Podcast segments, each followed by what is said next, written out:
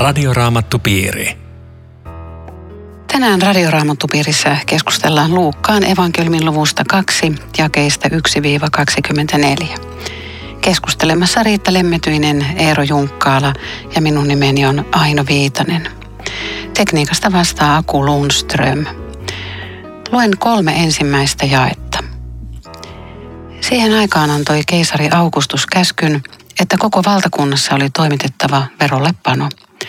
Tämä verollepano oli ensimmäinen ja tapahtui Kyreniuksen ollessa Syyrian käskynhaltijana. Kaikki menivät kirjoittautumaan veroluetteloon kukin omaan kaupunkiinsa. Keisari Augustus mainitaan vain tässä Luukan evankeliumissa. Mitä me tiedämme tästä verollepanosta historian kirjoista? Mehän ollaan nyt siis jouluevankeliumissa, jos ette huomanneet. Huomattiin. Joo, keisari Augustus on, on erinomaisen tunnettu henkilö Rooman historiassa ja yksi kaikkein merkittävimpiä yksinvaltiaita koko sen pitkän historian aikana. Hänet, hänet toki tunnetaan ö, verollepanojistakin tiedetään aika paljon, mutta tätä nimenomaista ei varsinaisesti tiedetä, vaan onko sulla riittää jotain, jotain tietoa siitä. Nimittäin me, me tiedämme, että siis oli tapana laittaa ver, tämmöinen veron luetteloihin kirjoittautuminen, joka tarkoitti aina sitä, niin kuin se tarkoittaa muuten tänäkin päivänä ympäri maailmaa kehitysmaissa, että kaikkien pitää mennä omaan kotikaupunkiinsa ja sitten lasketaan päät siellä. Niin tämmöisiä on tapahtunut, mutta tarkkaa sellaista vuoteen liittettävää tietoa tästä ei ole. Mutta ei sitä mitään erityistä syytä epäilläkään. Mutta tämmöinen yksi mies, keisari, yksivaltias, antaa käskyn ja valtavat määrät ihmisiä joutuu lähtemään kotoa vaeltamaan. Kaupungit tukkeutuu ja majatalot ja yösiä ei ole. Ja tämä vain siitä syystä, että vapahtaja syntyisi Betlehemissä. Mä oon monta kertaa ajatellut, että hetkinen, että verotus palvelee pelastushistoriaa. Joo, mulle taas puhuttelee ihan yksi toinen juttu tässä, kun tuossa Augustuksessa, kun hän oli kuollut, niin hänen kannattajansa ehdotti, että äh, aloitetaan ajanlasku hänen syntymästään. Mutta me nyt satutimme tietämään, että näin ei käynyt vaan eräästä toisesta syntymästä se kuitenkin lasketaan, mutta tämä maailman hallitsija ei sitä kunniaa saanut. Ei, ainoa kunnia, mikä hänelle jäi, on aika, aika pikkunen. On germaanisissa kielissä elokuu, august, ja se on tämän keisarin mukaan. Se oli ainoa, mikä jäi. Okay. Ja, ja vaikka ihmiset ei tätä historiankirjoitusta enää kirjoita ennen Kristusta jälkeen Kristuksen, mutta kyllähän se muuttui niin, että siitä se lasketaan se ajanlasku. Siitä se Tuota vanha käännös puhuu koko maailman verollepanosta, uusi käännös valtakunnan. Miten suuresta alueesta oli kysymys? No se oli kysymys tietenkin Rooman valtakunnasta. Siinä lukee kyllä alkutekstissä koko maailman, mutta se tarkoitti koko silloista tunnettua maailmaa ja sen takia se on kirjoitettu uuteen käännökseen koko valtakunta. Mm. Siis siihen kuuluu nykyisin Euroopasta länsi- ja Etelä-Eurooppa, vähän Aasia, Syyria, Egypti, ja sitten alueita, paljon alueita Pohjois-Afrikan rannikkoa pitkin aina Saharaan saakka. Että se oli kyllä ihan erittäin suuri alue. Että tavallaan voidaan puhua koko tunnetusta maailmasta, mm. vaikkei siinä kaikki maailman ihmiset olleetkaan. Luen eteenpäin tuosta jakeesta neljä. Niin myös Joosef lähti Galileasta, Nasaretin kaupungista ja meni verollepanoa varten Juudeaan, Daavidin kaupunkiin Betlehemiin, sillä hän kuului Daavidin sukuun – hän lähti sinne yhdessä kihlattuunsa Marian kanssa, joka odotti lasta. Minkä takia se kaupungin nimi on Daavidin kaupunki Betlehem? Daavid oli syntynyt siellä tuhat vuotta aikaisemmin. Se vanhassa testamentissa sitä kutsutaan myöskin Efrataksi. Ja se, se oli Joosefin suvun kaupunki, kuninkaallisen niin, Joosef, Joosef kuului Daavidin sukuun ja sen tähden se oli paikka, jonne täytyverolle kirjoittautumista varten mennä. Muuten tähän ei ollut mikään, mikään semmoinen mukava junamatka, vaan tota, tässä kävellään tai kuljetaan Aasilla, mikä se välimatka on yli 100 kilometriä yli 100, reilusti. Joo, ehkä noin 150 kilometriä, että kyllä se useamman päivän kesti joo. yhteen suuntaan. Ja sitten Maria on raskaana ja onhan tässä valtavasti paineita.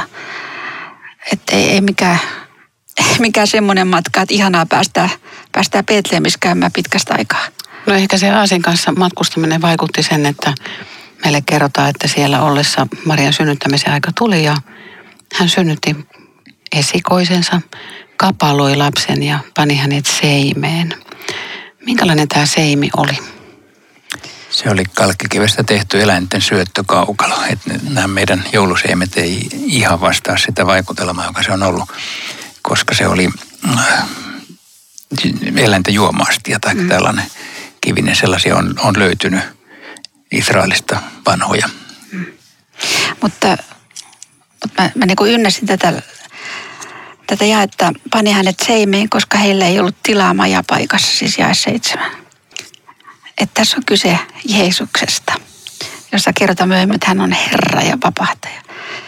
Että, että Jumala joutuu turvautumaan hätämajoitukseen. Kuka tätä olisi uskonut ja odottanut? Ja kun Maria ja Kelaa, siitä hän ei ole kauhean kauan, että Gabriel kävi siellä hänen kotona.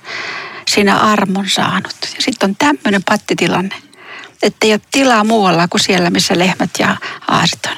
Joo, hyvä, että muistutat aina näistä syvistä asioista. Mä vaan mietin sitä konkreettista tilannetta, että, että siis se majapätä, se, se ei ole majatalo, mm. vaan se on todennäköisesti näin, että asuinrakennuksen alimkerros oli luolamainen huone, joka, jossa pidettiin myös eläimiä, mutta joka periaatteessa myös ihmisasumuksena kävi. Mutta niissä ne varsinaisissa kerroksissa ei ollut tilaa. Ja, ja sen takia se, se oli ihan totta, mitä sanoit, että se oli, se oli siis ylimääräinen ja vähän halvempi kuin ne muut. Et mä, mä jäin miettimään, kun meillä on aikaisemmin ollut Paavalia täällä ja sitä useamman kerran sanoi, että jotta teille avautuisi Kristuksen salaisuus. Että se se Kristuksen salaisuus on aina jotenkin kätketty tämmöiseen, mikä näyttää niin vähäpätöiseltä. Ei se ainakaan tuolla ole. Tuossa Seimes, missä on noin elämät syö. Ja se oli siellä. Aivan. Jumala, Jumala kapaloissa. Eiks vaan? Hmm. Tuosta jakeesta kahdeksan eteenpäin. Sillä seudulla oli paimenia yöllä ulkona vartioimassa laumaansa. Yhtäkkiä heidän edessään seisoi Herran enkeli ja Herran kirkkaus ympäröi heidät – Pelko valtasi paimenet, mutta enkeli sanoi heille, älkää pelätkö. Minä ilmoitan teille ilosanoman, suuren ilon koko kansalle.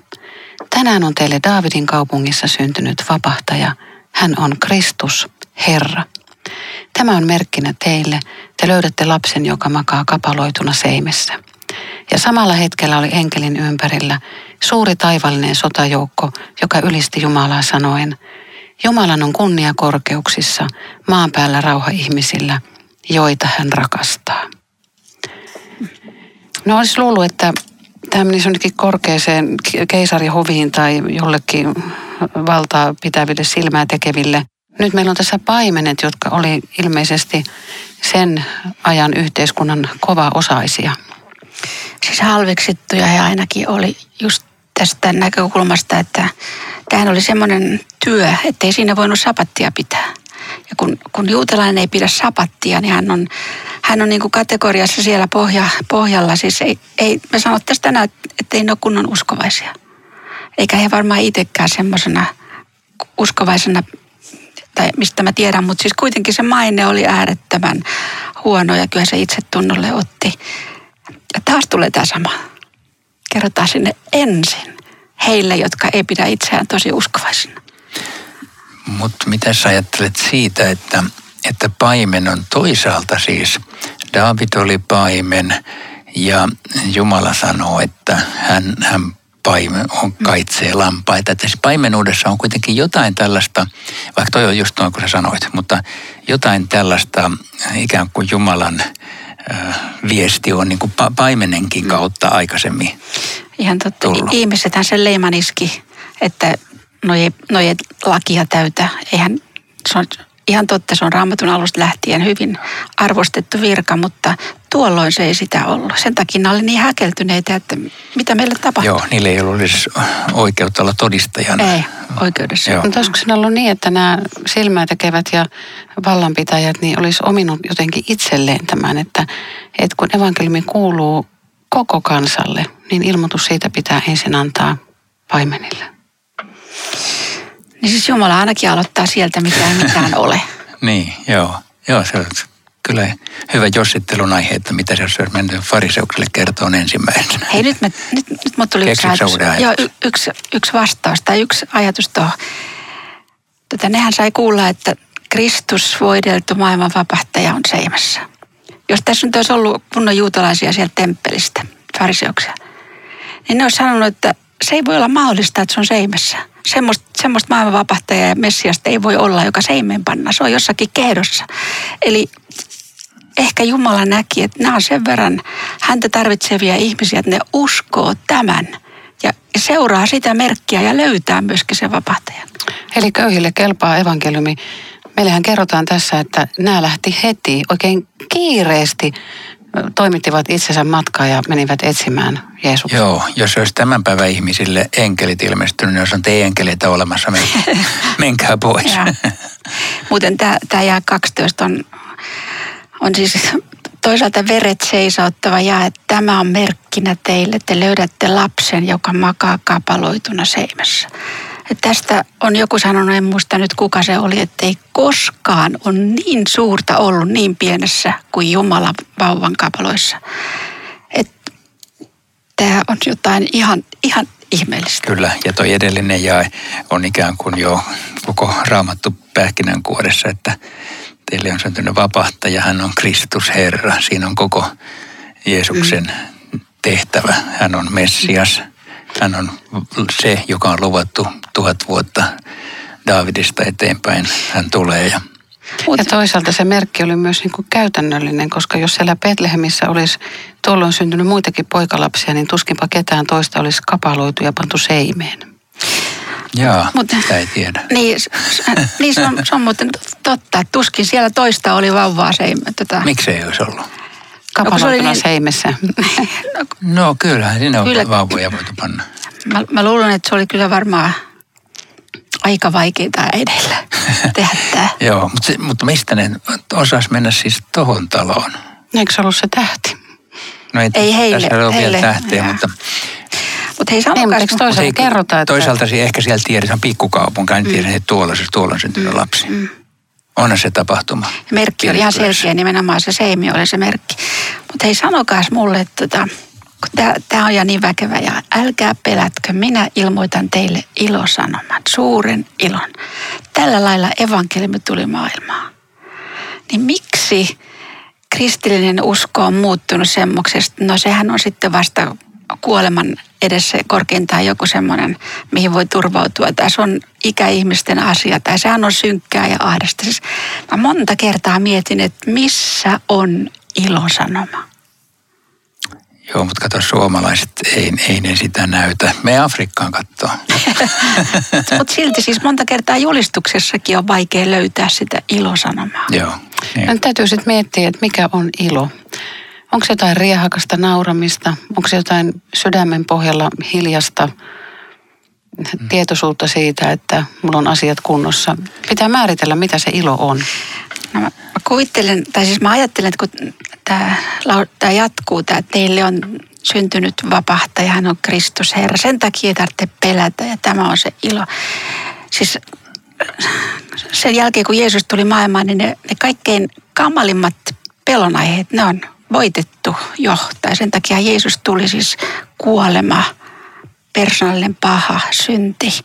Että oikeastaan niin kuin, niitä, joita ihminen eniten pelkää, niitä ei enää tarvita pelätä pelätä, kun vapahtajan niin. tullut se, se on vähän niin kuin sellainen periaatteellinen ilo, että et mm. tota, okei, okay, mun ei tarvitse pelätä, mutta en tarvitse ruveta hyppiä pomppia sen takia, että, että tota, mä nämä, nämä asiat on voitettu. Mutta se Usein on kyllä aika kiinnostava kysymys, että kyllä niin kuin vähän enemmän voisi olla hymyäkin tässä asiassa. Se on muuten ihan totta. Joo, että hiukan niin kuin, että se ei ole pelkästään sellainen kuoleman vakava ja varoittava ja rajoittava ja tällainen. Semmoinen kuva tulee ihan, ihan mä sanota, että usko on tällaista, mutta... Mm. Koska se vanhassa testamentissakin Jesajassakin on, että ilosanoman tuojan askeleet. Että oikeastaan niin kuin evankeliumin ja Jumalan sanoman tarkoitus on auttaa ihminen iloon. Se, olisi, se, on, se on se varsinainen juju. Okei, sovitaanko tästä eteenpäin kaikki kristityt, jotka kuuntelivat, on vähän iloisempia kuin aikaisemmin? Niitä ainakin muuttaa, että kuka sitä sumensi niin. sitä iloa. Ja, ja sitten se, että jos joku kokee, että ei voi iloita, niin, niin hän ei ole yhtään huonompi, okay, eikä häntä joo. hylätä sen takia, eikä, että hän eikä, ei osaa iloita. Eikä tee näistä iloa, ei niin. okei, perutaan kaikki puheet. Tämä on Radioraamattu Piiri. Ohjelman tarjoaa Suomen Raamattuopisto. www.radioraamattupiiri.fi Jatkamme keskustelua jouluevankeliumista Riitta Lemmetyisen ja Eero Junkkaalan kanssa. Minä olen Aino Viitanen. Enkelit näyttää liittyvän raamatussa aina semmoisiin merkkitapahtumiin ja, ja tässä ei olekaan yksi enkeli, vaan tässä on sen yhden enkelin, joka toi sen viestin, niin hänellä on mukana suuri taivallinen sotajoukko. Siinä on ollut niin kuin laumaenkeleitä. Tämä on ollut varmaan häkellyttävä näky. Sotajoukko, joka laulaa rauhasta. Se on aika harvinainen sotajoukko, semmoinen. Mulle tota, pisti silmään tämä sotajoukko, joka ylisti Jumalaa. Ensin ne julistaa ilosanoman ja sitten ne alkaa ylistää. Et mä, mä rupesin miettimään tätä, kun ylistyksestä puhutaan paljon ja opetetaan paljon.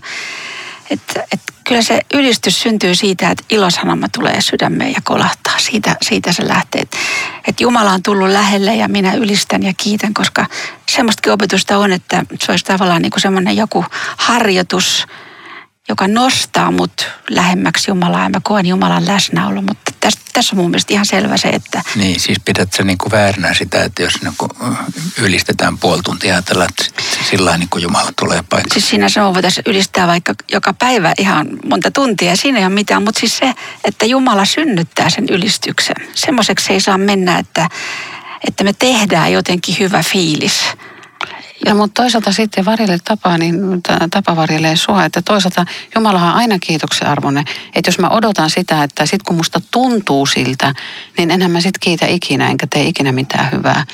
Eikö mä ajattelin, että evankeliumia pitää aina uudelleen julistaa sitä ilosanomaa, jotta joka päivä me tullaan iloiseksi tästä samasta asiasta. Joo, siis okei, okay, hyväksytään, että molempi parempi. Että siis evankeliumi synnyttää sen ilon, mutta kyllä sitä saa, saa niin kuin laulaa ylistystä. Ilman kaikkeen. muuta, ei siinä ole mitään päinvastoin. Joo. Tähän tämä jakeen 14, Jumalan on kunnia korkeuksen maan päällä rauha. Sehän on sitten tullut monen musiikkiin ja mm. kirkon liturgiaan, että tätä, tätähän me lauletaan oikeastaan mm. joka sunnuntai kirkossa. Mikä, mikä rauha tämä on, kerro Erse. Mitä, mikä rauha? Maan päällä rauha, mitähän rauhaa nämä tarkoittaa? Niin, no ei, ei, ei voi tarkoittaa kylläkään siis sodan vastakohtaa mm. tässä, koska sotia oli silloin ja on ollut ennen ja on ollut jälkeen. Että kyllä se täytyy tar- tarkoittaa sitä, että siitä tulee niin kuin rauha Jumalan kanssa. Ei se, ei se voi muuta oikein tarkoittaa. Vaikka, vaikka tietenkin, jos, jos se olisi oikein totta, mm. niin kyllä sitten myöskin äh, sodan melskeet vähenis, jos ihmisillä olisi se rauha. Mm-hmm. No Messias on rauhan ruhtinas. Liittyykö se jotenkin tähän Jeesuksen? Kyllä se täytyy liittyä tähän samaan. Siis, että, että siis siihen jää tietynlainen jännite, koska sotia on ja niitä ei voi välttää. Ja, ja silti kyllä, kun sanotaan taas autoat ovat rauhan tekijät, niin kyllä semmoista haastaa meitä mm. toimimaan myöskin ajallisen rauhan puolesta. Ja. Mutta on nämä vähän eri asiat on. kuitenkin. Mutta ennen kaikkea se ei ollut mikään toivotus vaan, että rauhaa teille, vaan se oli just nimenomaan syvää hengellistä yhteyttä Jumalaan se, se rauha. No paimenet lähti kiireesti liikkeelle ja löysivät Marian ja Joosefin ja lapsen, joka makasi seimessä. Mä ajattelin vielä sitä, kun ne kuuli, että se on siellä seimessä, että, että eh, onhan tämmöinen pelottavaakin, että on, on syntynyt Herra, Kristus, vapahtaja. Ja se on seimessä, että se voisin kuvitella, että joku sanoi toiselle, että se ei ole varmaan kauhean pelottavaa hänen kohtaamisensa, kun se on siellä seimässä. Se jotenkin, se, se tuli niin alas se, kenen luokse me nyt mennään. Että et eihän nyt kuninkaan linnan portilla olisi voinut mennä kumartamaan, että saadaan me tulla tervehtimään. Siellä me näemme sen, mitä on tapahtunut, sen, mikä Herra meille ilmoitti. Mä, mä kiinnitin huomiota siihen, että sehän oli häkellyttävä kokemus siellä taivaalla. Että ne ei mennyt kertomaan nyt, mitä ne piti mahdollisena. Et, et tota, siinähän niin kuin monta kertaa järki sulattaa asioita pois, vaan just sen ilmoituksen, sen sanan, minkä oli saanut, niin sillä ne menee eteenpäin. Musta se oli aika oleellista tässä. Joo, mä joskus ajattelen vähän näin lapsenomaisesti, että kun enkelit tiesi taivaassa, että Jeesus, Jeesushan oli niin kuin taivaassa ennen tänne tuloa, niin ne tuli mielenkiinnosta katsoa, että miltä se näyttää ihmisenä. Aika. Ihan totta. Joo, toi Joo. Tuosta jakeesta 17 eteenpäin. Tämän nähdessään he kertoivat, mitä heille oli lapsesta sanottu. Kaikki, jotka kuulivat paimenten sanat, olivat ihmeissään. Mutta Maria kätki sydämeensä kaiken, mitä oli tapahtunut, ja tutkisteli sitä. Onhan se varmaan ollut, isä ja äiti on siellä vastasyntyneen pienokaisen kanssa ja sitten tulee tyyppejä tuolta jostain paimenten vaatteessa ja alkaa kertoa jotain ihmeellistä juttua. Se on siis täytynyt Marjalle olla aivan häkellyttävää, että vaikka hän oli jo saanut siis niin kuin ennakkoilmoitusta ja hän tajusi, että tässä on jotain yliluonnollista, niin kyllä, kyllä jokainen hetki on ollut aivan käsittämätön, että tämäkö, tämäkö olisi Messias. Hänhän sentään tiesi mm, juutalaisena, että Messias on kuningas ja nyt se vaan makaa tässä hänen synnyttämänään. Ehkä vertas myöskin siihen, mitä hänelle itselleen on sanottu ja, ja näitä asioita. Sitten mä mietin sitä, että tällä välin siellä kotikylällä Nasaretissa oltiin huomattu, että Maria odottaa. Mä voisin hyvin kuvitella tämmöinen pieni... Että ne soittaa kännykältä, onko syntynyt jo. Ei, ei, ei vain, että ne alkaa puhua pahaa. Eihän ne ymmärtänyt, miten suuresta salaisuudesta tässä on kyse. Kuitenkin niin kuin sitä semmoista, että hei, sillä on ollut nyt joku suhde ja tajutte sitä. Ja... No nyt mun on tässä kohtaa kysyttävä se, että... Oota, mä sanon vielä se, että tämä oli niin kuin semmoinen uskon vahvistus, tämä paimenten tulo. Koska tota, kyllä se varmaan on niin kuin mieltä, niin kuin sanon mielen matalaksi se, mitä kotikylä... Mutta onhan tuon Joosefin täytynyt saada siis monenlaista vahvistusta Jumalalta, että ei se jätä raskaana olevaa kihlattua. Niin on. Et mitä kaikkea se on saanut? No, siihen, siihen kerrottiin, että, että enkeli oli hänelle antanut tämän saman ilmoituksen, mutta kyllä se on todella täytynyt olla ihan, ihan yhtä outo kokemus hänelle, että miten on, näin voi tapahtua. Mm. Että varmaan on ollut myöskin monet epäilykset, onko tässä kuitenkin ollut jotain muuta pelissä. Mm. Että tuota, Joosefan on siitä mainio hahmo täällä, että häneltä ei yhtään repliikkiä raamatussa, että se on tänne raamatun hiljaisin mies siinä mielessä, mutta, mutta uskoo ja luottaa.